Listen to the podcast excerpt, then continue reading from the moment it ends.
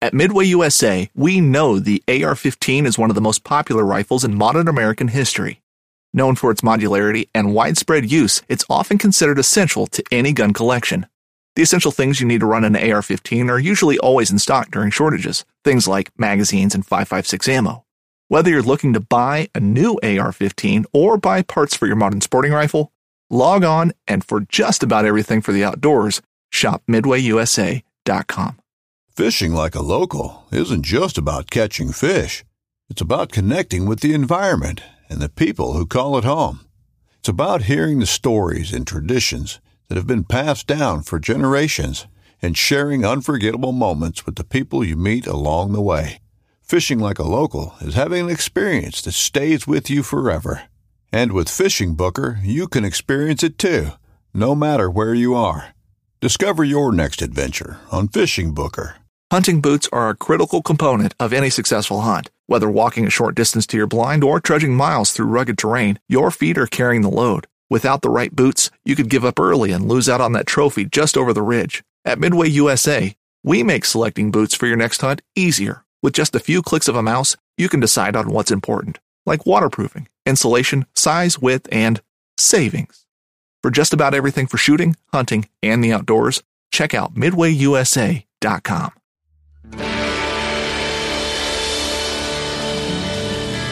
From the nation's capital, this is the Fly Fishing Consultant Podcast with your host, Rob Snowhite.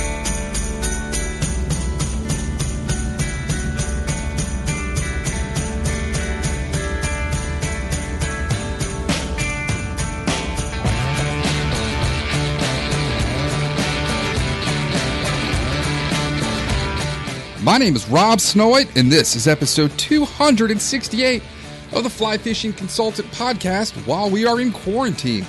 We're going to continue our quarantine casts as long as we can. In this episode, we're going to catch up with author, angler, and forager Langdon Cook, who lives in Seattle. We'll discuss the intersection of food and nature in urban Seattle, Washington. Langdon talks about the fish and plant species available throughout the year where to find them, and how to catch or harvest them. You'll learn about rock shampoos, and then we're going to finish off with some Sasquatch stories. Many thanks to Natalia Borak for helping me with the new iTunes logo. For more information on Langdon, please visit langdoncook.com. L A N G D O N C O O K.com. Let's catch up with you. It's been about a year and a half since we talked to you you're an, an author, a public speaker, and anything else you want to remind people of or tell them about you if this is their first time hearing you on my podcast? Sure. Yeah, I write about uh, wild foods. So that gives me the opportunity to follow all sorts of different threads that are of interest to me, such as food, uh, but also the environment, conservation, outdoors, adventure, um, really anything that kind of lies at the intersection of food and nature. And it's given me a chance to hang around a lot of interesting people as well who are the sort of subjects of, of my books. I've written three books on wild foods. The most recent one that we talked about is the salmon book, Upstream. I wrote a book on wild mushrooms before that called The Mushroom Hunters and a collection of essays just on foraging and wild foods called Fat of the Land. All of these books give me the opportunity to hang out with people who enjoy being in the outdoors, who like good food, and who love just kind of rambling around on this sort of eternal treasure hunt, which is really, I think, the the best metaphor for foraging. It it really it, the treasure hunt activates these kind of impulses that we all have inside of us because when you think about it, we're all the descendants of successful foragers from the deep past. So we have it in our DNA, but sometimes we don't know it. Uh, and so I love taking people out on the hunt and just watching all those kind of, you know, all those bulbs light up that they never knew that they had. Uh, and I teach classes, take people out and teach them about wild foods and foraging. And I, you know, besides the books, I, I do some freelance writing, teach teach the classes, and try and cobble it all together. If the Guido Rahr book turns into a movie and somehow you are in it, do you have an actor you'd want to play you? you know that's that's hilarious because somebody was saying recently on that subject that they thought Brad Pitt should play me, and I was like, I, I can take that. That that works for me, Absolutely. you know. But yeah, there are there are no movie plans uh, at the moment. There there has been some interest, uh, at least in the Mushroom Hunters book in the past, but so far we have not seen that up on the silver screen. Uh, and I think that and, and, there's actually a lot of documentary interest as well in the just the the kind of the underground economy of mushroom pickers at work in the woods around well really you know the the, the northwest but all over the world i think as soon as the filmmakers start to realize uh, just how kind of elusive some of these characters are they they start to to lose interest because it, it is it is hard getting on the mushroom trail with these folks. And I spent a couple of years to write that book, you know, camping and bivouacking with these guys, and uh, and they're cagey, that's for sure. You know, mushroom hunting is the largest all cash business in North America. That's legal, I should I should okay. say. yeah, so there has been some interest in the past, but so far, you know, nothing nothing's made it through all the hurdles. So, other than quarantine, what have you been up to since we last spoke? I know. Well, you know, I'm feeling good. I'm I'm actually not in my pajamas right now, so things are looking up. But you know, it's been tough. I think um, I think one of the hardest things about quarantine is just the fact that all the public lands are closed. I'm surrounded by hundreds of thousands of acres here. I should mention I'm in Seattle. And, um, we have lots of, public land in Washington, and uh, right now with the stay-at-home order, we're we're unable to use them. In fact, there is no fishing right now. Recreational fishing is completely closed. That's crazy. You can't, yeah, you can't even buy a license right wow. now. Yeah. Out here, every parking lot at every trailhead, if it's not locked and closed off, it's full and if there is a lock gate, then the highway shoulders and road shoulders and ditches are just covered in cars. It's wow. crazy. Yeah, and they're not they're not ticketing people. No, and then our senator made apparently the most disgusting tuna sandwich of all time, and and put that on the internet. I don't know if, if that went viral out where you are. I, I missed the tuna sandwich. Apparently, uh, he didn't drain the can. He just poured it on a piece of bread and then put a cheese slice on it and microwaved it? That doesn't sound very appetizing. No. Yeah, so he's getting yeah. made fun of a lot. I think politicians just don't know how to eat. Bill de Blasio eats pizza with a fork and knife. Well, they've got aides that are basically handing them something in a bag, right. you know. Um, although, actually, uh, this was a bit of a feather in my cap recently. I was invited down to Olympia, which is the state capital of Washington, to do a reading. Not known uh, for their beer. Uh, yeah, exactly. It's the water. I was invited by one of our state senators to give a, a reading of Upstream and actually got a number of elected state officials in the conference room there, um, which was fun. And so I had sort of a soapbox for about 45 minutes uh, and I evangelized. And I actually talked a little bit about the lower Snake River dams. And sure enough, the very next day was when the Fed said that that discussion is being tabled and that those dams will not be taken out. So we're going to have to wait for the next administration for that, I yeah, think. Absolutely. Uh, while while they're dumping plenty of mercury and lead back into the water. Yeah, I promise. So, yeah, exactly. I promise it was nothing that I said, uh, but I might have stirred them up a little bit.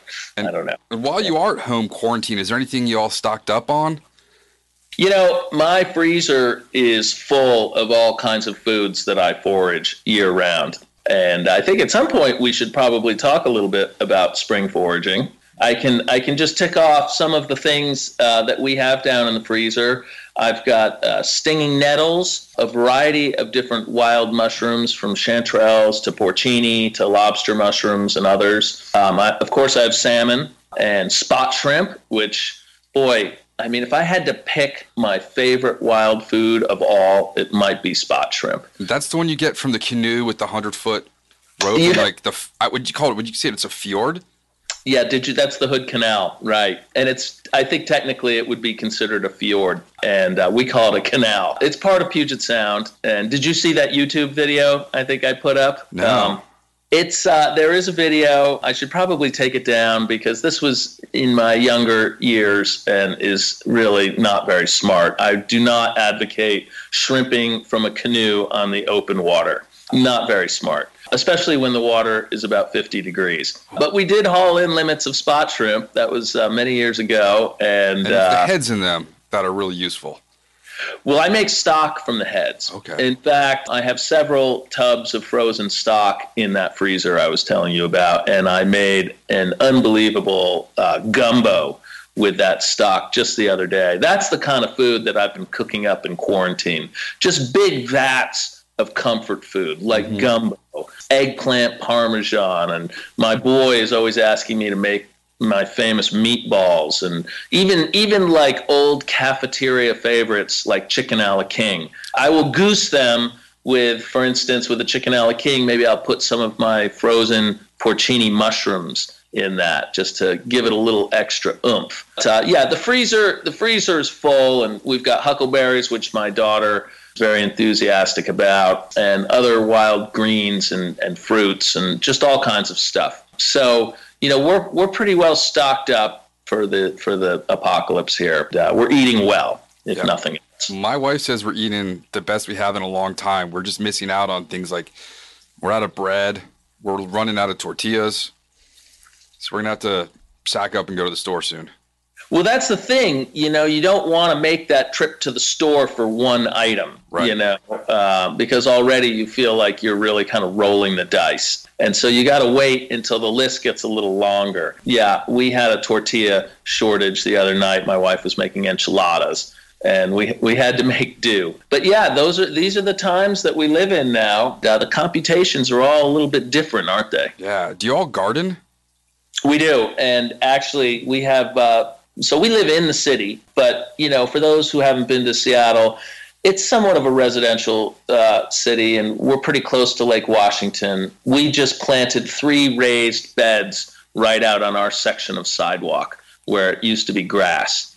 Uh, I'm not a big fan of the lawn, No. as you know. As you know, in my my book "Fat of the Land," I take the lawn to task in my chapter on dandelions, uh, especially people who like to put lots of nasty herbicides and pesticides on their lawns to kill the dandelions, when in fact the dandelions are wonderful food in their own right. Uh, we have three raised beds. And they're cranking along right now. Things have started warming up. I hear that you guys have a cold front out there. It's not been above 70 in weeks. really. Our Uh, winter was friend of mine- warmer than our Well, a friend of mine in upstate New York reported snow on the ground. We haven't had snow in about four years. Oh, really? Well, yeah, I, uh, I've not used a shovel or snowblower since we moved in here. It's been Oh, like man. four or five years ago. Wow. Well, we it doesn't snow a lot in Seattle, but you know it's it can be famously gray and cool, and actually it's not so nice out right now. But we did have some warm days, and our garden is really doing pretty well. We still have the winter garden going, and we've got chard and kale and a bunch of different lettuces. But I planted our snap peas, and those have taken off in the last week or two. So we're going to be in uh, snap peas soon, and then we'll get the rest of the stuff in. You know, probably by Mother's Day, we'll get the the bush beans in and the tomatoes and cukes and zooks and all that good stuff. But uh, We have a problem with the Swiss chard. The goldfinches, I don't know if you have those. They nip out little triangles of it. really, They will just tear one to pieces where you could read a newspaper through all the holes in it. That's interesting. We haven't had problem with the goldfinches, and we do have them around. But I have to be on the lookout for the slugs uh, because, of course, this is perfect habitat for for slimy critters like that here in Seattle. Do you put out Olympia beer for them, or are they more Red Hook? you know, I've got some Sluggo that I put out, and it seems to do the trick. It, you know, it's not any sort of nasty chemical. It's it's it's something that's organic, and they like it, and that takes care of them. But the Olympia beer could be that might be you know something to fall back on. Right. I'm running low on beer. I've only got one case left. I, Yeah, that, we were supposed to have a huge oyster party here around St. Patrick's Day, and I've just been drinking all the leftover beer that was not consumed because the party was canceled. Yeah, you know, these days it's like the Zoom party, right? So a friend of mine is turning 50 today, and his wife had planned a party for him, and now we're just all going to sign in. Actually, right after this, I, I switch over to Zoom and and celebrate this guy's 50th, and I guess I'll just be, you know, making a what we call a quarantini, which you know is just like a martini except you drink it alone. I just had a whiskey sour.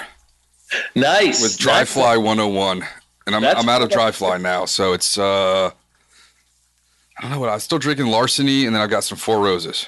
We have Yeah. we're good on bourbon and vodka. Yeah, we're fans of the whiskey sour. That's one of my wife's favorites. And do you put both lime and lemon in that? She's making them fresh to order, so I think it's lemon and lime squeezed, Yeah. simple Yeah. syrup. Nice. Yeah. Well, since you got to jump later, let's dive right in and talk Okay. about the urban fishing possibilities in Seattle. Uh, I was able to do some years ago at Lincoln Park, and in your book Upstream, you mentioned it too. And Yeah. so we're going to have one about the, the urban fishing opportunities around Seattle.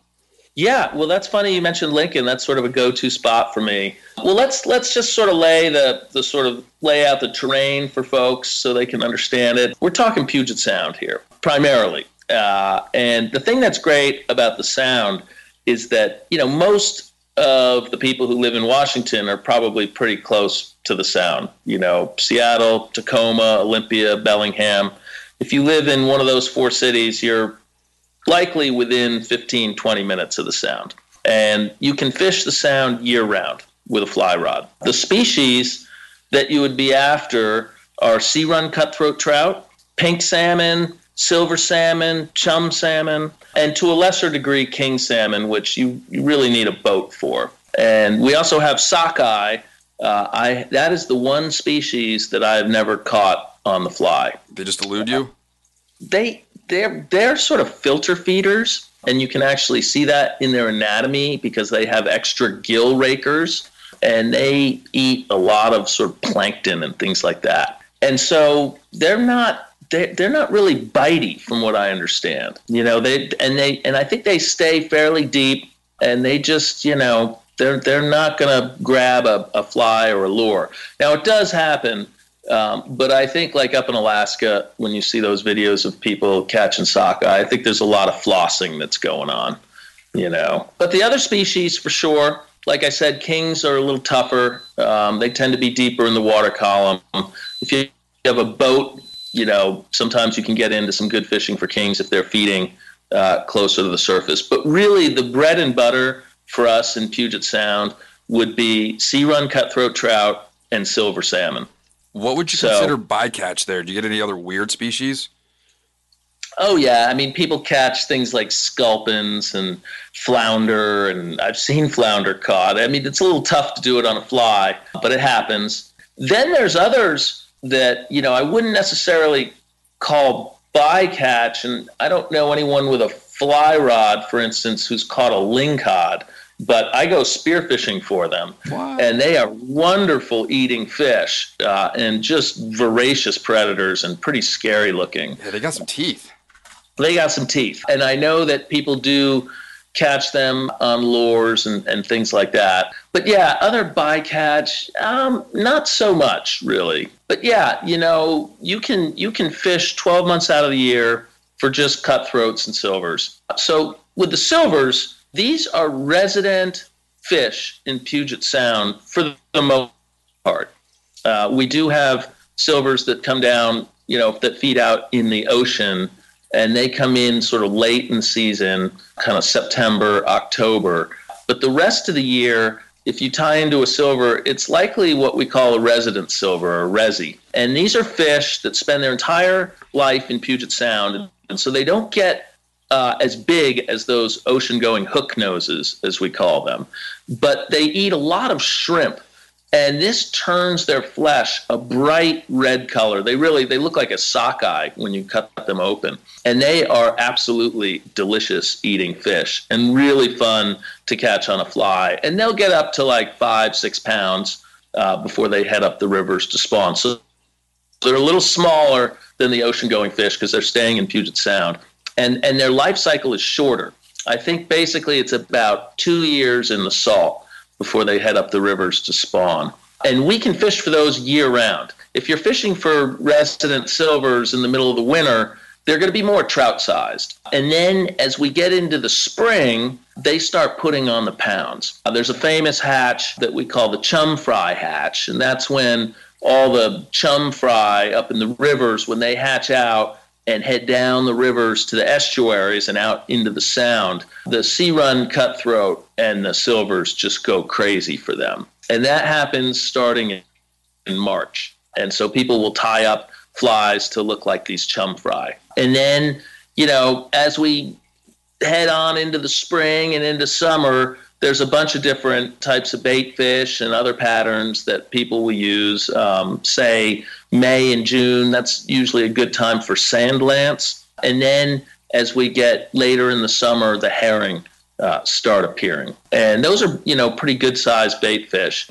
And at this point, the silvers that are feeding on these herring really start to put on some pounds. Are these um, native herring or are they dumped in like the American shad? These are these are native fish, and of course we used to have you know huge populations of herring, uh, but like everything else, it's it's diminished now. They're a really important you know food fish for salmon. I have been told that the silvers, these resident silvers, that you know they'll spend most of their lives eating shrimp and things like that, but as they get big enough, by kind of mid spring, late spring, sometime in there, um, they will switch over entirely to bait fish.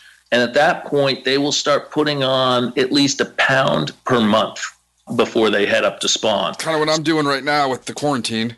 Uh, no doubt, no doubt. But it's it's it's really pretty cool because you know you'll catch a silver, say you know in June that's maybe a couple of pounds, and then you know by September or October you catch that same fish and it might you know, be five, six, maybe even seven pounds. Is so they mostly really, because of the oils and fats inside of a uh, herring. You know, I guess so. I haven't looked too deeply into it. I think it's just that once they switch over, you know, it really, yeah, it is a high calorie diet, uh, and these bait fish. You know, I think I think the the silvers have to kind of get big enough as well to be able to to eat good sized bait fish like that and then they really start to put on the pounds. And so, you know, summertime is just a great time to be out, you know, wading the beaches along Puget Sound, casting to fish that you might see, you know, feeding even on the surface. You'll see bait fish scatter around and you'll see seabirds working the fish. And, you know, you have a pretty good idea of what's going on. It's just, it's warm out, it's nice the fish are getting bigger. You know, it's it's a wonderful time to be fly fishing the salt. It, it's it's kind of catching on. You know, more and more people are sort of discovering this fishery, which really 20 years ago was kind of a secret. But now there are lots of people out fishing the salt, and really all you need is like a five or six weight rod. I think a six weight is perfect uh, because if you tie into a bigger silver, you know, you're going to want to have a slightly stouter rod. And also just getting some of these flies out there. You know, we're using um, clousers, you know, with dumbbells and things like that. A little bit of weight to them. And so you want to have a rod that can punch it out there. I have an old RPL Plus from Sage, which is probably a 30 year old rod that I found in a pawn shop. It's a six weight, it's got a fighting butt, and I put an intermediate sinking line on that, what we call a slime slime line. It's the clear intermediate line, and and they just they make such good beach lines now that you can just really with if, if you have a um, a stripping basket, which I think is essential, you can just shoot line out there, and it, and it's kind of critical. You do need to make long casts for this fishery. I mean, not to say that you couldn't make, you know, a 20 or 30 foot cast and tie into one of these fish because they do rush the beaches. But I think if, if you can make a longer cast, if you can make that 80 foot plus cast, that's going to help you. This upcoming concert season will be all about the boots, and Tecovas is your stop for the best in Western style. Tecovas has seasonal and limited edition offerings this spring and summer, including men's and women's boots, apparel, hats, bags, and more. All Tecovas boots are made by hand in a time honored tradition with timeless styles that are always on trend. And Tecovas has first wear comfort with little to no break in period. It's hard to find this level of comfort paired with this level of style. Stop by your local Tecovas store, have a complimentary drink or two, that's WCB style, and shop new styles. The smell of fresh leather and friendly staff are at your service. Many stores even have leather custom branding to make your boots truly personalized. And with regular live music and events, there's no in store experience like it. If you can't make it into a store, just visit tecovas.com. That's T E C O V A S.com. They offer free shipping on all boots, as well as free returns and exchanges, and ship right to your door. Go to tecovas.com and find your new favorite pair of boots today. What length rod are you guys using? Is a little extra length on it get you a little further out? You know, so my six weight is a nine foot rod. My eight weight is 10 foot. Yeah, so probably, you know, not that different than what you're using. What, what do you use? Like a eight and a half to nine foot, five yes. weight or something like that? Yeah, around here, mostly nine foot rods. When I go up to the Great Lakes, I use an 11 foot. I do have one nine foot six inch rod, and that we're using right now for the shad. Except we're about to get blown out with rain for another week or so. Uh, yeah, nine foot five weight's pretty standard. I mean, I always have one of those in my truck when I'm That's driving right. around.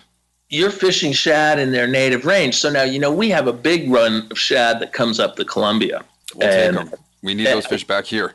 Oh my God, there's millions of them. It's been a few years since I've done that fishery, but I've done quite a bit of it. In fact, I, I think I still have some canned smoked shad from the last time I went down there. I mean, it was just ridiculous. We were yarding these things in practically every cast. I go right below Bonneville Dam. That's what, maybe roughly 150 miles up the Columbia. It's it's around June, I guess. Man, it can be thick with shad and uh, we use these shad darts. Is that is that what you use for a fly? Yeah, I've got all my own crazy little flies. Believe it or not, the damselfly works the best for all of them, and I use something that looks like a little crappy jig. So the damselfly is that a is that a uh, just like a uh, damselfly for trout? Really? Is it a? It's is it a surface fly? No, it's a nymph. Okay. Oh, I see. Okay. I'll have to send you some. Here we caught three hickories and a couple herring yesterday. The water's still really cold here and it's high. So it was not a great day. But my client was like, you know what? I know it's going to suck for the next week and a half. So let's just get out now to get out. Well, you definitely need to come back out here and fish the sound with me. I would say a great time to come out. Well, it, depends what's running. So, so I mentioned the silvers, right? We have these resident silvers that you can fish for year round and starting kind of around July is when they start to put, you know, a lot more weight on. So, you know, in July, I've caught a five pound silver before. And then, you know, by the time they're spawning September and August, they might be bigger than that. But, you know, the rest of the year, they're more sort of trout sized. And then, you know, in sort of September, October, we get those ocean running silvers that, that come in, the hook noses, and they can be quite a bit bigger. They can be double digit, usually, you know, more like sort of seven, eight pounds, uh, but they can be bigger than that 10, 12, even 15. Um, and then every other year in odd years, we have pink salmon. Uh, so these are fish that have two year life cycles, and down in the southern part of their range, including Washington, that two year cycle is on the odd year.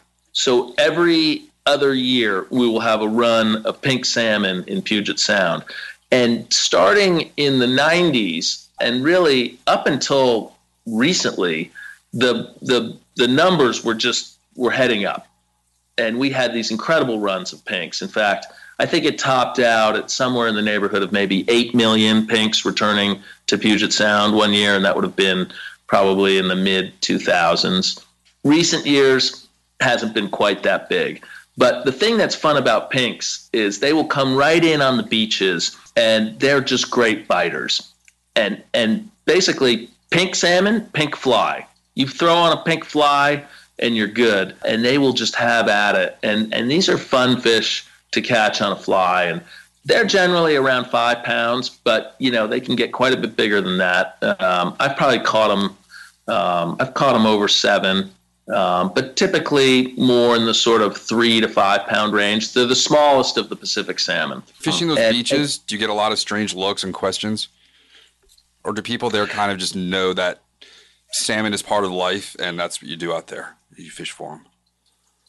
You know, it's funny because you mentioned Lincoln Park, so that's a pretty well-known beach fishing spot for both fly fishermen and and gear guys. And when the pinks are running, it's just full on combat. You know, I mean, everybody's shoulder to shoulder. I've never seen any problems between folks, but it's definitely close quarters. You know, and then right behind where all you know the action is, there's there's a sort of a a promenade that goes by, you know, and people are strolling their babies and skateboarding and walking along and jogging. And so there's lots of people in the park that are walking along, you know, looking at the water. And of course they're curious about all the fishermen down at the point you know. Um, and so we do. We get a lot of questions and people stop and they'll just watch you know and sometimes there'll be entire families and they'll have kids and a fish will get dragged up on the beach and then it's kind of like okay time to hide your eyes because you know this fish is getting the rock shampoo you know the tourists are not always ready for that moment you know rock shampoo might have to be the name of the the podcast. There you go. Or my yeah. next band. Rock shampoo. I know that it, it is an evocative term, isn't it? My uh, friend always called it just BFR, big effing rock. He's like, "Yeah, I'm gonna go BFR that catfish." Like, okay. Well, you know, I think it's good, especially for fly anglers, to to kill a fish from time to time because it is a blood sport and even if you're a hardcore catch and release guy, I hate to tell you, but you know, not all those fish that you very carefully release are going to make it. You know, and I think it keeps it real when you get a little blood on your waders and take that fish home and eat it because ultimately that's kind of what it derives from, you know, putting dinner on the table. And it is a really satisfying feeling to just, you know, hop in my car, drive 15 minutes over to the beach, you know, right in Seattle city limits, and tie into a nice salmon and bring that sucker home and put it on the barbecue. You know, last year uh, I actually caught a king off the beach, although it was on a lure, not on a fly. And uh, man, that thing hammered my lure, and it was it was a battle. About a 15 pound hen. Uh, she had lots of nice eggs in her as well. Uh, which quickly got made up into caviar, one of my favorites. But yeah, it's it's very satisfying to be able to to pick up a nice fish for dinner right within the city limits. Do you have to watch tide charts or anything so you can be sitting there watching a you know a football game and be like, all right, I got two more hours till the fish are gonna be biting. I totally read the tide charts. But that's only because I have my own preferences. Now, everybody has their own preferences, right? Some people like to go according to sort of the usual, you know, lunar phase and and uh, where the tide's at and all of that kind of thing. And then there's some more esoteric, you know, indicators for folks. But for me, I like to fish before and after the low tide turn. So, you know, we get a little slack right at low tide and right before or after that, you know, the turn as we call it, there's usually pretty good current. And the salmon like the current because they use it to their advantage. Uh, they use that current to ambush prey. You know, when the water is really slow, I think there's just less going on. Um, you don't see the bait fish as much. You don't see the predators, and everybody's kind of taking a timeout. Uh, but once that current starts up, and you can tell with your fly rod because you cast your fly out and you just watch your line as it kind of moves with the current, making a big arc and snake that back back in, you know. But uh, it's a hoot. So I go typically at low tide. The other the other advantage of low tide is that all the pedestrians are a little further behind me, you know, so I don't have to worry about hooking somebody. But I think people are getting used to fly casters down at the beach these days do you target them upstream as well once they enter the rivers? I do. I mean, if we want to stay on the topic of urban fishing, one of my favorite fisheries because it's just so kind of crazy and cool, and I write about it um, in the pink salmon chapter in my book Upstream. Is the uh, is the Duwamish River, which is Seattle's working river. The Duwamish actually further upstream, it becomes the Green River. But as it's sort of traveling through the kind of lowlands, um, the urban areas. It's called the Duwamish. And there's a long explanation that I'm not going to get into now about, about why it has two different names, but it's mainly because the forks that become the Duwamish have basically been rubbed out of existence. So now there's only one fork, and that has a different name. but anyway, the Duwamish is Seattle's working river. And so, you know, down where it empties into Elliott Bay, part of Puget Sound, right there by downtown Seattle, it's just, you know, it's been dredged, it's got riprap along the banks it's totally channelized, uh, and there's a island that's been created for industry called Harbor Island, where you know they have all sorts of cranes and container ships docking, and where a lot of the commerce, global commerce that you know moves in and out of the port of Seattle, where that all goes through. Um, and you've got tugboats, and you've got people in big old yachts, and just I mean, there's all kinds of stuff happening on the water right there, kind of where the Duwamish River meets the Sound. And, you know, you can hear trash compactors going, and there's a Boeing plant, you know, right there. And so planes are coming, you know, in for landings right over your head. And uh, what I like to do with a bunch of buddies is launch my pontoon boat there, um, kind of in this estuary section of the of the river and fish for salmon. We'll get a bunch of guys together and we'll launch our our boats and everybody's in all kinds of different tubs. You know, you've got guys in canoes and and and pontoon boats and little little power boats and and uh, one guy, buddy of ours, built his own dory one year in the garage with his son, and he took that out there for its maiden voyage, and and uh, just all kinds of crafts out there. And we call it herding the pinks because we often do this when the pink salmon are running because in, especially in the years when we had these big runs like six seven eight million pinks they, they would just be cavorting all over the Duwamish. They'd be heading up to spawn in the Green River, and and they'd just be all over the place. And we would launch our our pontoon boats and we'd circle them up, kind of. And you know, it was as much of a social gathering as uh, as sort of a fishing experience because you know you've got guys you know just a cast away from you you're chatting with and you're all kind of firing casts out to these fish which you can visibly see on the surface you know as they as they as they as they hit fresh water you know the fish kind of that's when they start their transformation and and pinks are also known you know all our salmon have these these other names like we call Chinook, we call them kings.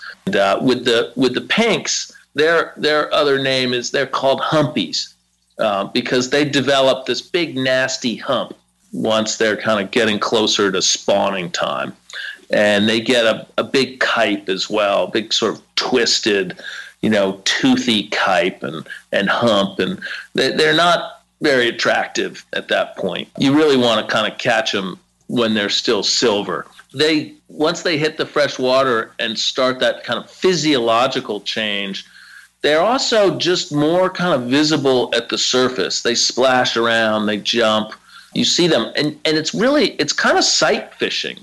You know, it's almost like you know, fishing to rising fish, you know. And so you'll get your fly out right there in front of a fish that you just saw break the surface. And as I mentioned before, pinks are good biters and they're aggressive. And we don't really know what they're doing. It, I don't think they're trying to eat the fly. It's more like they're territorial and they're aggressive and they're just slashing at it. Um, so we'll get these guys together on their pontoon boats and we call it herding the pinks because uh, we'll all row out to a sort of similar area and we'll all be within kind of shouting distance of each other and casting our flies into the same general area and it just gets the fish stirred up. They get kind of pissed off and you know you'll have three or four or five guys all into fish at the same time.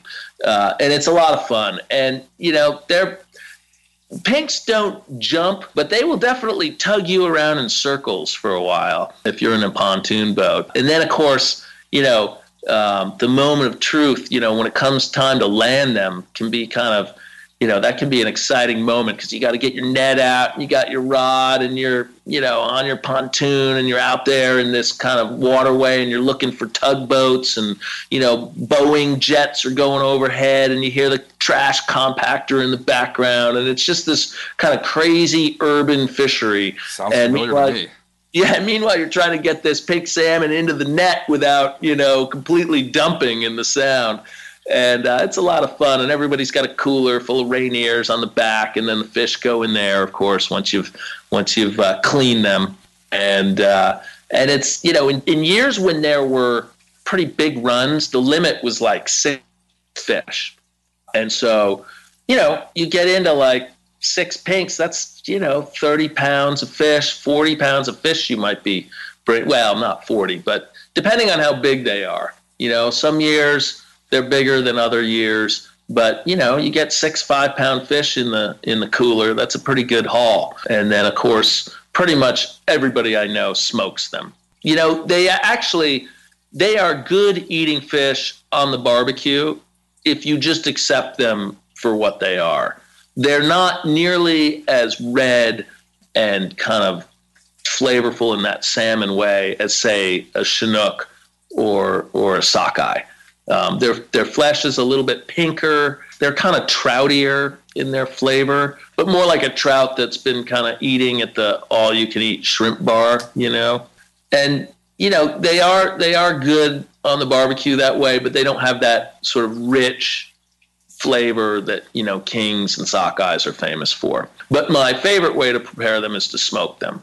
What Uh, kind of and smoker do you have?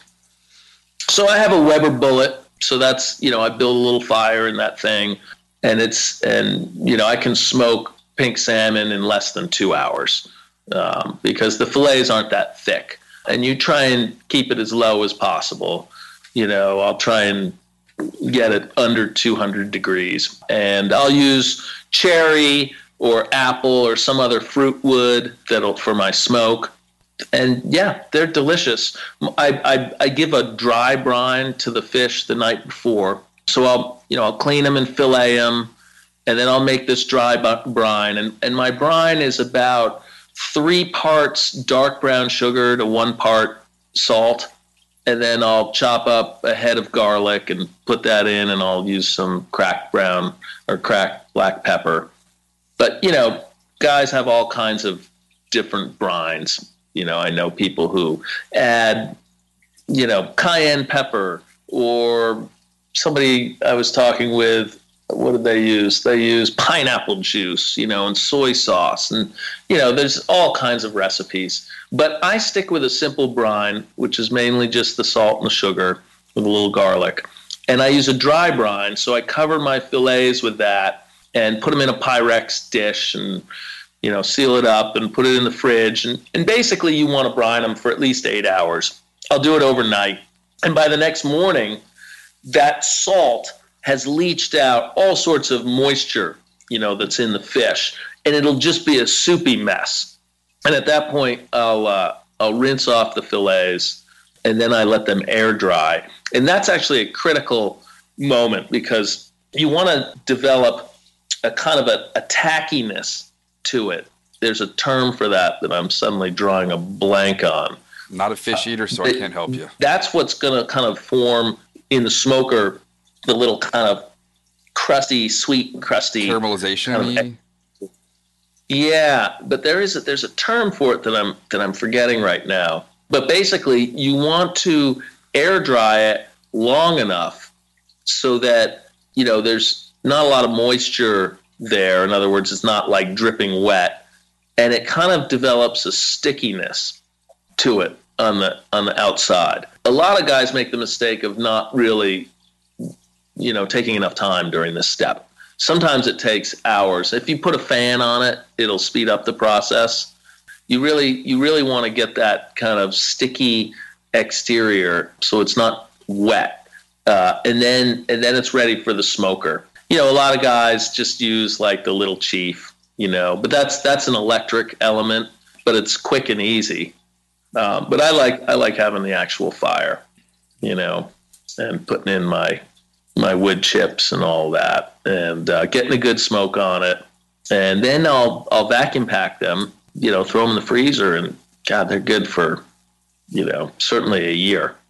I I've had smoked salmon that spent a little more time than a year uh, buried in my freezer and found it, you know, underneath something and thawed it out. And it's delicious. So, you know, I stock up on lots of uh, smoked salmon for the year, uh, and uh, it's just, you know, it's good food. It's out there. You know, it's it's fun to to just produce your own food. My, I got one more fishing question before we talk about producing your own food, uh, plant wise. Is there a stigma to fishing urban? Do are there certain anglers in the Seattle area that just thumb their nose like, oh, I'm not going to fish where there's the sounds of Boeing planes or beer cans on the ground, and that are totally missing out on a fantastic opportunity? You know, I'm sure that there are anglers who feel that way. And, and to be honest, when I first moved to Seattle 30 years ago, I I you know learned how to fly fish one summer. I guess I was probably still in my teens, and I worked on a ranch in Wyoming. And we would, it was a dude ranch. And, you know, once the day was done and the horses uh, were put out to pasture and all that, we would, a bunch of us would jump in a guy's truck and head off to the national forest. And there was a nice little pretty stream that wended its way through the mountains there. And there was a little sign that somebody had stuck up at an intersection of these two logging roads and uh, the sign said warning you're now entering grizzly country. And uh, and that is where i first learned to fly fish. And we had these pretty little cutthroats that would just grab your fly as soon as it hit the water. And boy for somebody just learning it was it was it was great because i made a lot of mistakes and a lot of birds nests and the whole gambit as i'm sure you're familiar from your own first days of, of learning how to do this thing and that is you know to this day has sort of remained in my memory as kind of the template for the perfect trout stream. You know it came down out of the mountains and and sort of um, purled through these beautiful forests and then open meadows and of course the sign saying that you're entering grizzly country. The whole thing was just perfect. And these cutthroat these very willing cutthroat trout uh, that could actually get you know, fairly sizable up to about 20 inches. And that's where I learned. And I still, you know, carry that image around with me. But hey, I live in the city now. If I want to go fish, you know, say the Yakima Canyon, which is equally beautiful in its own way, a sort of um, dry desert canyon, but it's, you know, two hours from Seattle to get there, burning a bunch of fossil fuels. So you know, it's really nice just to be able to go right out my back door and and fish for salmon of all things, you know, right here within the city limits. But of course, I'm going to be sharing that experience with, as you mentioned, the beer cans on the ground and the homeless shelter that's you know near the banks. And by the way, um, sometimes we'll drop off some fillets there uh, which they're always excited for. You know, the Boeing planes and all of that. You know, you just have to take it on its own terms. It's it's 21st century fishing in the city, you know, and there's something cool about that. Uh, and and a lot of people actually, when I serve my smoked uh, pink salmon from the Duwamish to people, I call it my super fun salmon because, in fact, that stretch of the Duwamish is a Superfund site has been for many years, and it'll probably be one forever. I mean, they're, they're, the cleanup is ongoing. You know, it was very important, actually. Boeing is there for a reason. I think during World War II, uh, that stretch was pretty important to all the munitions factories that were operating along the banks there. You know, there's some history there. Would you forage but, in that area? Or was that like, yeah, no, I'm not eating well, glowing dandelions? Let me. T- so what I was going to say is I'll I'll serve these salmon to people and tell them they're eating my super fun salmon, and that kind of spooks them a little. But in fact, those fish, you know, are heading through that stretch of river in you know the time it takes for the tide to turn. You know, so I'm pretty confident that, and they're adult fish as well. I'm pretty confident that they're that they're fine. Now, I would not eat any of the ground fish out of that area. I certainly wouldn't have crabs and flounder and and things like that. But the salmon are just passing through, and they're on their way to much cleaner, more pristine waters upstream where they'll spawn. And then, you know, the the fry that hatch from that will head downstream and out. So, you know, either direction, they're not spending a lot of time where it's a Superfund site. But it is it is kind of funny that that's where we're doing our fishing. It's it is not a beautiful mountain stream by any stretch. Hey, I have a place where I can go catch a salmon on the fly about 15 minutes from where I live, and there's something, you know, pretty Remarkable. neat. Yeah. So, uh, what are some of the foraging opportunities? I know uh, there's some some people around here that are, are hurting for you know money to go to the grocery store and don't want to go to the grocery store. If you're in the Pacific Northwest, what are some available things right now that people can start foraging for? Sure, and it's not just the Pacific Northwest. I'm going to mention a few that you have as well. I'm still intrigued by the nettle, and how do you get it without getting stung? Okay, well, that was the first one that I. In fact, there was a there was a You're- Facebook conversation Just- going you on. rant on how nutritious nettle is. Ah, it's amazing superfood, and they're everywhere. Remember, nettles are a weed; um, they're not native to here, and so you know you can feel good about you know trying to put a dent in the population. But by the way, you can't put a dent in the population because nettles are too smart and crafty, and they're survivors for a reason. And in fact, in my nettle patches, I, I go back a few weeks after harvest and where where there was one nettle that I cut off the top, there are now two nettles. You know, they're like hydras; they sprout new heads. We can't, you know, really do any damage to the to the nettle population, um, and they are just full of nutrients. Uh, they're a superfood, like a lot of the weeds, in fact, and they grow everywhere pretty much at least in the temperate world. You know they like disturbance like most weeds and so you'll find them along trails at trailheads in old burns or blowdowns in logged areas. You'll find them in abandoned lots um, construction sites you know wherever the ground has been disturbed for us here in the pacific northwest the nettle really kicks off the spring foraging season in fact we're harvesting nettles often before it's officially spring. I've harvested nettles in February before. They're often one of the first little hints of green in an otherwise kind of, you know, brown um, winter landscape. And then, you know, they'll get bigger over the course of the spring. And then I have to start moving up in elevation because I really like the small, tender ones. So I'm looking for nettles that are like maybe 8 to 18 inches off the ground. I'd say, you know, a foot off the ground is just about perfect. And I'll nip them right at the heels. I'll take, you know, a pair of kitchen shears. I'll put on pants and long sleeve shirt, and then I wear gloves. That's how you know you don't get stung. By the way, the uh, the sting, and I, and I'm guessing that most people listening to this have probably had some experience with the business end of the nettle, uh, and I can tell you that that is a chemical concoction that is analogous to the sting of a fire ant. In fact, it's um, formic acid, histamine, and serotonin in some sort of combination. Now, of course, it's not nearly as painful as a fire ant. Um, but for some people, it's very lingering. For me, it is. If I get stung, I'll notice it for like 12 hours. And then there are some folks who will break out into hives and and uh, that sort of thing. And then there are others who don't feel it at all. So, but you know, the way not to get stung is to wear gloves. Knives, machetes, saws, and shears, multi tools, shovels, swords, axes, spears, hatchets, and tomahawks.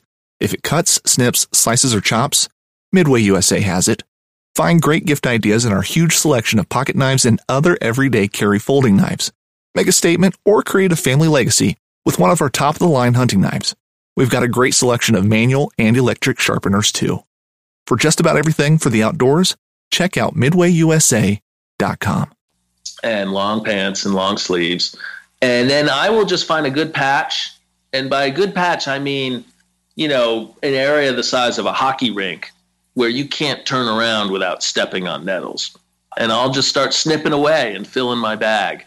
Uh, and then when I get home, I will start processing them. And to do that, I put a kettle of water on the boil. You just immerse the nettles for maybe 10 seconds in the boiling water, and that neutralizes the sting. Um, and so I'll process all my nettles through the boiling water. I will then move them to the sink where I'll just um, shock them with some cold tap water. And that stops the cooking process so that you maintain that really beautiful green color and as many of the nutrients as possible in the nettle itself. Uh, and then I'll move them over to a cutting board and chop them up. And at that point, I might just put them in Ziploc bags and throw them in the freezer, or uh, I'll start cooking. One of the first things that I make in the early spring is nettle soup, which I have a recipe for that in my book Fat of the Land. But it's it's absolutely delicious, and it's just so nice, you know, in in late February, early March, getting that shot of green in your food. You know, that sort of hint of of, of future spring and growth and good things to come. Uh, you can just taste it. You know, it's full of flavor. You can taste those nutrients. It just makes you feel good. You know, but what I'll what I'll make the most of with my nettles and the way I put them up for the future is I'll make pesto. And the pesto is just it's incredible. If you like a pesto with basil, you'll love a nettle pesto. And then I will uh, put it in, take that pesto and slather it in ice cube trays and freeze those. And then after a couple hours, once they've hardened up, I'll pop them out. And now I have individual serving sizes of nettle pesto in a frozen cube shape. And I'll put those, what I call my nettle pesto pops, I'll put them in Ziploc bags and throw them in the freezer. And they're great, just you can throw them in the microwave, you know, or melt them in a pot and just mix them with some pasta, and that's wonderful. But where they really shine is they are the base for a wonderful sauce.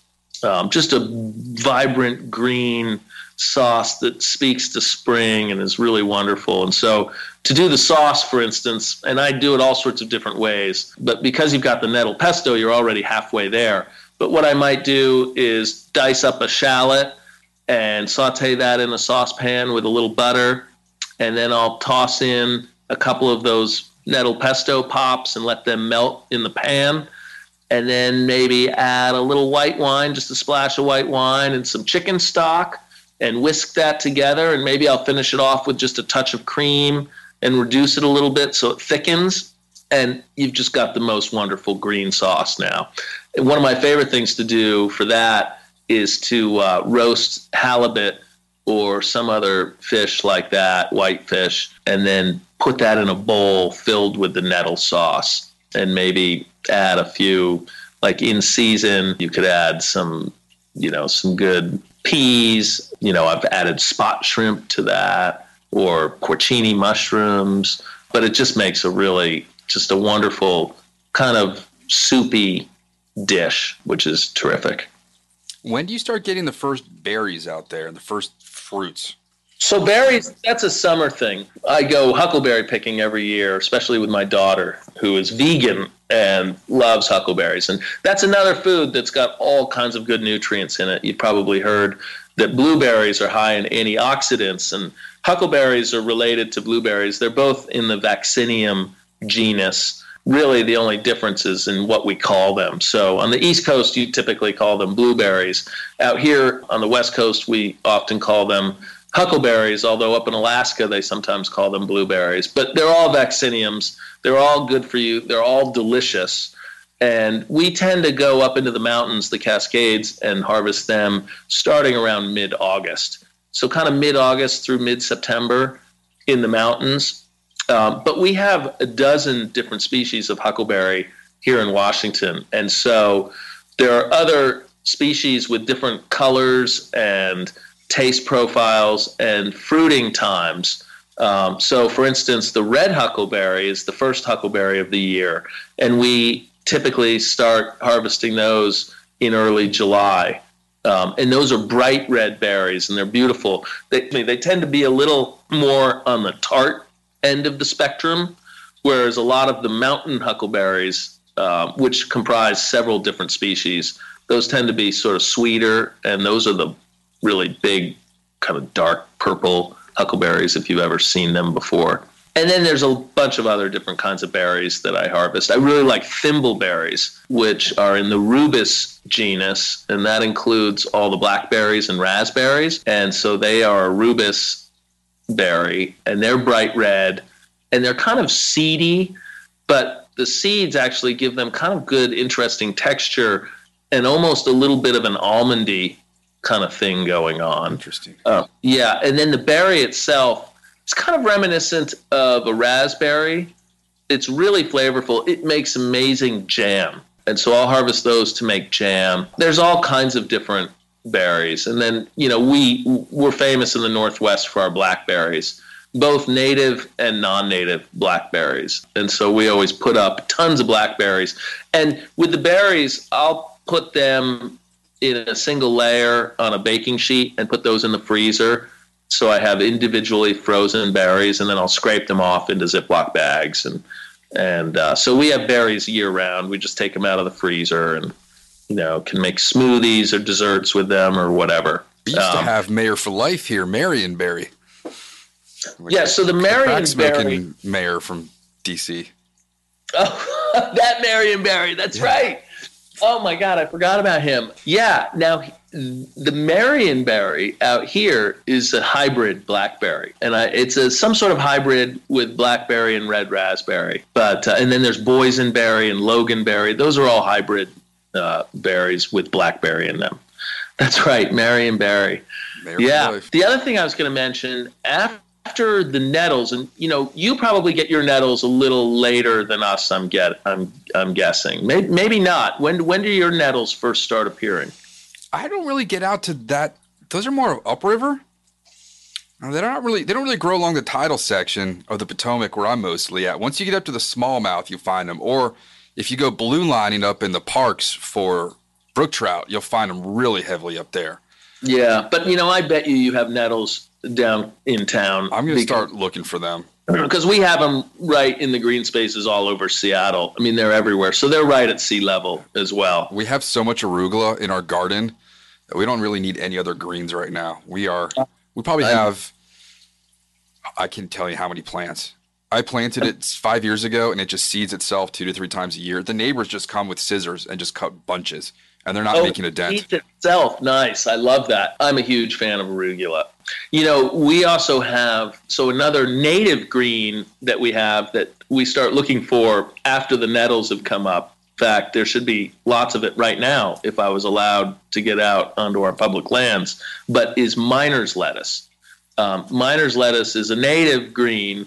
Uh, it's called miner's lettuce because the gold miners in the mid 1800s would eat it for as a source of vitamin C to prevent scurvy. We have miner's lettuce all over the woods, and it's it's absolutely delicious. I don't know if you've ever seen it in restaurants. I'm looking at it. It's pretty. It looks like little kind of concave umbrellas.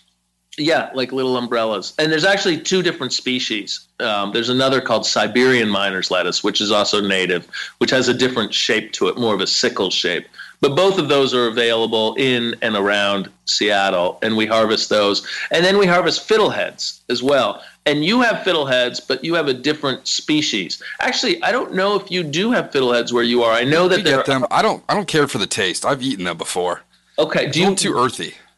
Okay, so you I don't know do, if they're edible. I've had them in restaurants, but yeah, we have ferns growing along all okay. the creeks here. Some of them up to you know three and a half feet tall because on the east coast it's the ostrich fern that's the one that produces the fiddlehead on the west coast it's the lady fern it's a different species. And i know what you mean. It is a flavor that maybe takes a little bit of getting used to. And you know when i take people out on my field trips and my classes i remind them that you know bitter is a flavor that you know er, our, our, ancestors were looking for because generally that indicated a food had a lot of nutrients in it. Now, of course, our tastes have changed and our palate, especially like sweet foods now, because of all the high fructose corn syrup and Big Macs and stuff like that that we eat. But but if you can kind of learn to love kale, then you would love dandelions. I think you would like fiddleheads. You would like miner's lettuce and some other foods that tend to be a little bit more on the bitter end of the spectrum, but are still quite delicious. And hey, they're free. And especially now, you know, with everything that's going on, the idea of being able to go out and get some food for yourself that's you know nutritious uh, and doesn't involve going to the grocery store, that's kind of a that's kind of a bonus, right? Mm-hmm. You know, and then and then we haven't talked about mushrooms. Maybe that's another day. Yeah. Uh, but we do have need to our to your party. I've got some random questions we'll ask before we get to your okay. 50th. Okay. Uh, when you're eating ice cream, do you prefer a cake or sugar cone? you you didn't give me a heads up about these questions. No, everything else I gave you a heads up on. okay. Um, I would say I prefer a sugar cone, you know, but I, I have to compete with my kids here who clean out the ice cream as soon as we get it. And we tend to be partisans of Ben and Jerry's because that's what we had, you know, in the dining hall when I was going to college in Vermont. Uh, and we used to get seconds from Ben and Jerry's. And you know what a second is? it's usually mislabel? like, well, or no. like flavors they didn't end up making. Well, let's just imagine a second for um, cookie dough. That would be a uh, pint that just had too much cookie dough in it. That- doesn't so it became a second. I know, I know. And so we we had free ice cream in the dining halls. It gave new meaning to the freshman 15 for sure. But yeah, so I'm I'm a I'm a cone guy. I have to say, not a cake guy. If you could have been quarantined anywhere else with amazing fishing that you're allowed to fish for, where would you choose? This is sort of the Groundhog Day. If you were stuck somewhere like Punxsutawney, but you could choose where you were going to be stuck, where would you want to be? Oh man. Well, you know, I'm going to have to choose something from the bucket list, you know, that I know nothing about, but that sounds pretty good and that might have corresponded to the season, although I don't even know. I've always wanted to go bone fishing and to do it in a place like, you know, Mexico or Belize or, you know, the Bahamas or somewhere like that. Um, and so I think, you know, being in a warm place with some flats and some willing bonefish, you know, would be the way to go. I can't say Alaska because it's too early, you know, unless you get out on the high seas right now. If we had been quarantined in August, then maybe it would be, you know, somewhere in Alaska to fish for silvers. But no, I, I think it, it would be nice. Have you ever been bone fishing? I have, not successfully. I've gone in Hawaii, DIY, and I spent some time working in the Keys. So I only really went out with the store manager who was a crazy man, which was alluded to a couple of weeks ago with the Paul Dixon podcast. I, I the deal was I stayed in this condo for free if I cleaned it. We had no furniture, everything was from the pool deck. The TV was on the foot pedestal you would stand on on a flats boat and I was not allowed to mop with a mop. I had to use hand towels. But I was living in Florida for free for a while, so I didn't complain.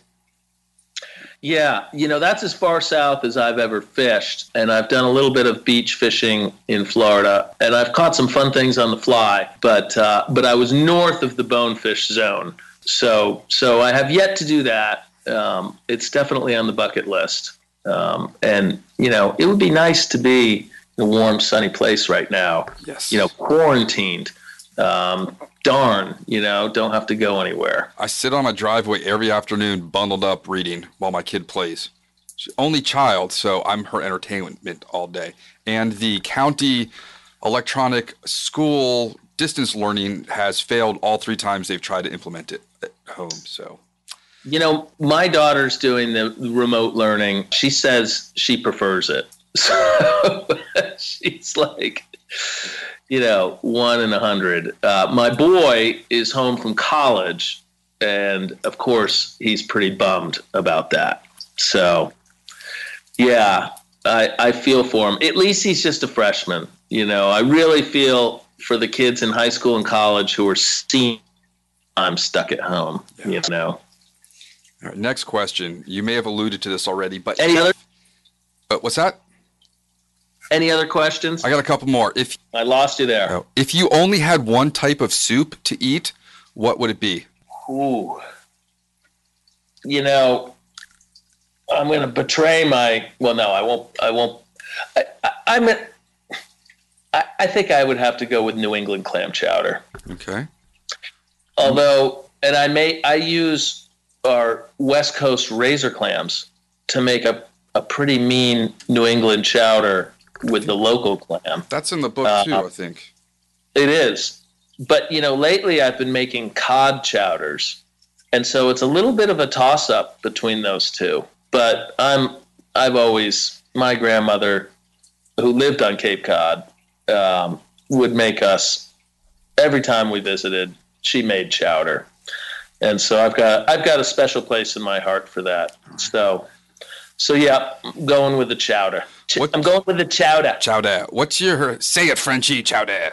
What's your most played album? Well, I'm I'm sad to say that uh, you know all my albums are digital now?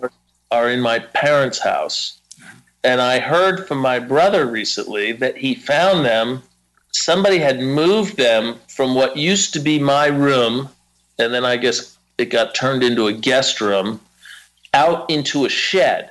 And I asked them, I asked my brother, well, can you you know, mail them to us because my daughter is really getting into vinyl now.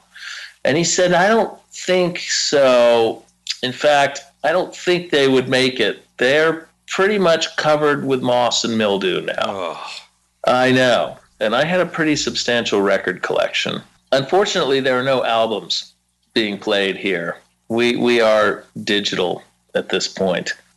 Boy, what would be my most pla so so no albums involved here, but and you know, it would be nothing with an official release either because and now I'm going to date myself, but I'm an old deadhead, and so I still love putting on the boys and and and digging deep into the archive that is available. Yeah. on, on the internet. Just you know, eeny meeny miny mo, picking something out of the archive and putting it on. So so I would say, while no single album is the winner, uh, the archive is still kind of my comfort zone and gets a lot of use. Other than records, do you collect anything? I'm not a collector, really. No, I never really have been a collector. You know, I no. I let's just leave it at that. I, I'm not a collector. I, I I like going out into the natural world and kind of cataloging things, if that makes sense. And I love like the other day. I, I will admit that I did break quarantine and I snuck out to a stretch of high high desert where I didn't think I would be bothering anybody. And it was probably closed. Nobody was around. And this time of year in the spring when the high desert is just starting to bloom it's so beautiful. And I, I mean it's something I do every year and I just had to get out there. And I just started taking pictures of all the wildflowers. And many of them I was able to identify. But those that I couldn't I um, I came home and now I I use the newfangled technology of, of Google Lens to help me figure out what some of them were and went through my field guides as well. And that's kind of the extent of the collecting that I do. You know, um, that's a roundabout way of trying to make your wife happy. Not to have clutter. I used to collect snow globes. I had so many of them. And then I think my parents just got rid of them when I went to college. Really? Hundreds of them. You're kidding? That's terrible. Yeah. What would that be worth on eBay today? I don't know. There were some pretty cool ones. The Las Vegas one had dice that you would shake in it. Yeah, there were some pretty cool snow globes. that's kind of a weird uh, hobby. I, I'm not even going to try and do a Freudian analysis of that. All right. Uh, what is your favorite hot sauce? Um, my favorite hot sauce. I, you know, for my gumbo, I use Frank's Red Hot sauce. Familiar with that one? Mm-hmm. Pretty standard. I'm not an esoteric hot sauce connoisseur. Do you put hot sauce on your oysters? I do not. I actually wrote about that in my first book, Fat of the Land. Delicious. Um, yeah, um, I like an oyster neat, or maybe maybe with a very gentle mignonette made with a little champagne vinegar and some lemon. But typically, you know, I'll have hot sauce. You know, I do actually cook a lot of spicy food. Uh, I'm really into cooking Sichuan food, and so I'll use hot chilies and Sichuan peppercorn. Peppercorn, man. Those things, we've made Sichuan peppercorn infused vodka, which was bizarre because it was like drinking Novocaine. Your mouth got all numb. We made Bloody That- Marys with it. Oh, nice. Yeah, the Novocaine, that's a little weird, you know. It- you know, the, the Chinese call that ma la, which is the combination of hot and numbing. You know, I'll have people over for dinner and serve them up some Sichuan, and there's always one who just can't handle the ma la. You know, it's just, it's too, it's too foreign Yeah. for them, you know. Um, but I'm not I'm not like a a huge hot sauce person because if I'm cooking spicy food, it'll be in there just through the sort of natural ingredients. You know, with my gumbo, I'll I'll I'll throw a little Frank's red hot sauce on there with uh, you know with tacos and things like that. I don't even. I, I actually have some hot sauces in my cupboard that have been made by my friends. One with the ghost chilies, and uh, and so really, I guess I'm just I'm sort of using these homemade hot sauces. I've got ghost chili seeds on my desk somewhere over here. One of my clients, Joe, gave me. My Yeah. wife put the They're hot. he ground some of the powder up and she put it in ketchup the other night, and she said that was not uh, a pleasant thing to have done. She did not enjoy that experience, and she likes a hot sauce. Here we go. Oh no, these are Carolina Reapers. I've got 3 I've Carolina Reaper ghost- seeds. I've seen ghost chili ghost chili ice cream before. Is- yeah, it doesn't sound appetizing, but actually, it's not bad. All right. Uh, second and last question. Probably asked this last time, but since I spoke last, where's the, the best sandwich in the Seattle area? Well, there's a sort of a well-known sandwich shop called Paseo.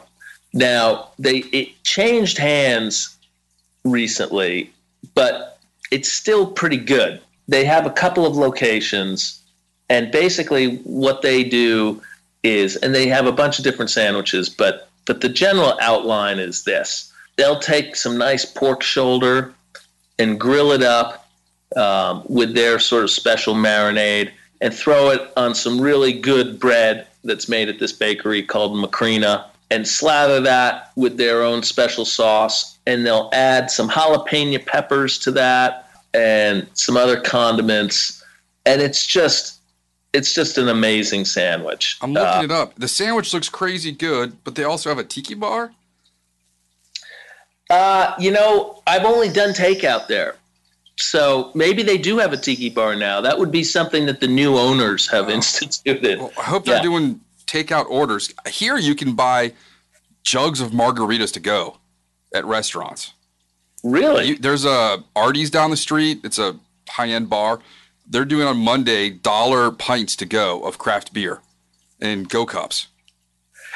Yeah, I've heard of restaurants here for the quarantine basically putting they can't sell the alcohol, but they're putting together the cocktail sort of packages, you know, enough to to make, you know, maybe a dozen, 15 cocktails and then you just add your own booze to it. Um, so, you know, restaurants are getting creative. There's a lot of takeout happening, drive up, you know, that sort of thing. I just hope that I know a lot of people in the restaurant industry out here, and, and I hope they make it because these are tough times for sure. Absolutely. All right, my last question. I need a story that you had to have been there to believe it. I know you got Sasquatch up there. You haven't written about seeing one, but maybe you actually did. I personally have not had a run in with Sasquatch. I actually know somebody who insists that not only has he seen Sasquatch, but in fact, he's seen a whole family of them. This is an interesting guy. He lives out near a community called Republic. Republic, Washington is in northeastern Washington. It's pretty remote. Northeast Washington is where we have, uh, you know, the wolf has returned to Washington, which is somewhat controversial, but we have a number, I think we have a couple of dozen wolf packs now. Uh, most of them are in Northeast Washington. So that tells you a little bit about that area. Not too many people up there, and uh, and just you know a lot of a lot of land. And this guy has a cabin, and he lives outside the town of Republic, and he tells stories about seeing entire families Sasquatch that he has caught on Critter Cam. Now, none of us have seen any of these films. In fact, I don't think anybody has seen them, but he has had even the TV show. I forget wow. what it's called, um, but you know what I'm talking about, mm-hmm. right? The Sasquatch hunters. Sasquatch hunt, yeah, one of those. Yeah, who have been out to visit him, and he now he takes it a step further. He says that he can actually communicate with them as well, and that for whatever reason he has some sort of antenna. This is like uh, the new Tiger King. This is a guy. I met him in the mushroom community. He's a morel hunter.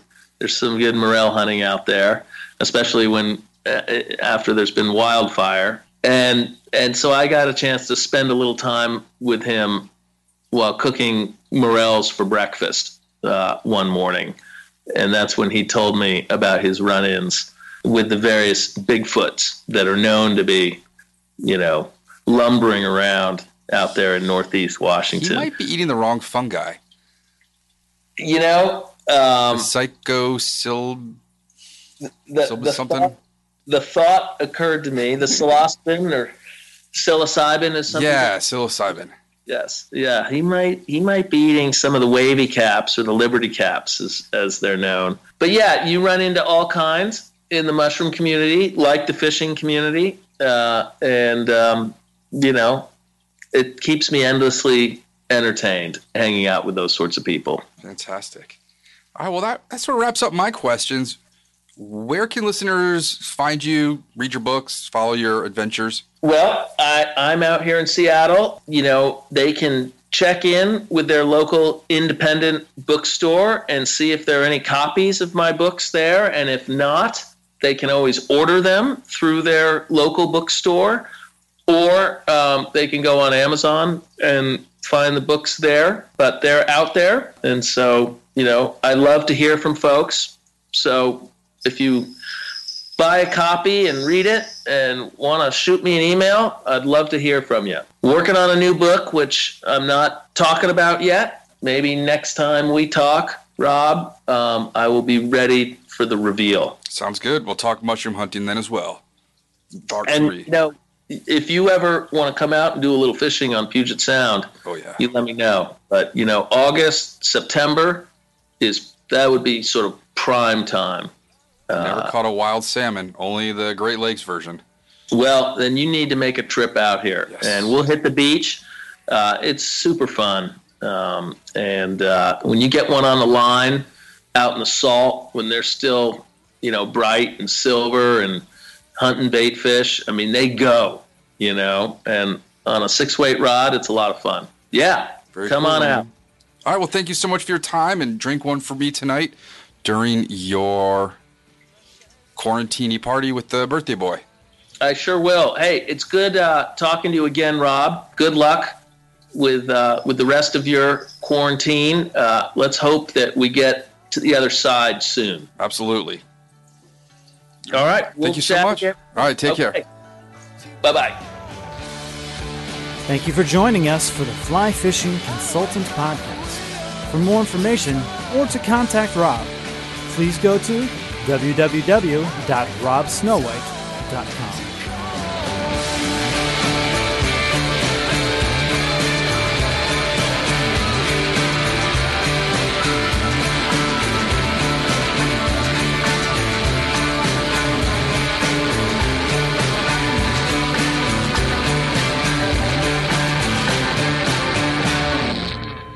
This podcast is brought to you by Freestone Productions at freestoneproductions.com. Brave anglers search for the one they call king, but who will take his throne? Tune in to Waypoint TV's Battle for Silver, Saturday, May 18th from 12 to 6 p.m. Eastern, presented by Abyss Battery. Waypoint TV. Don't miss Mondays with Into the Blue, brought to you by Academy Sports and Outdoors. Every Monday night from 7 to 10 p.m. Eastern on Waypoint TV, the destination for outdoor entertainment. A life that has the stories to back it, a life to be proud of. It's a Winchester life. Yeah, baby. 6 8 Western. Oh, mule there, baby, right there. Tune in every Tuesday at 7 p.m. Eastern on Waypoint TV.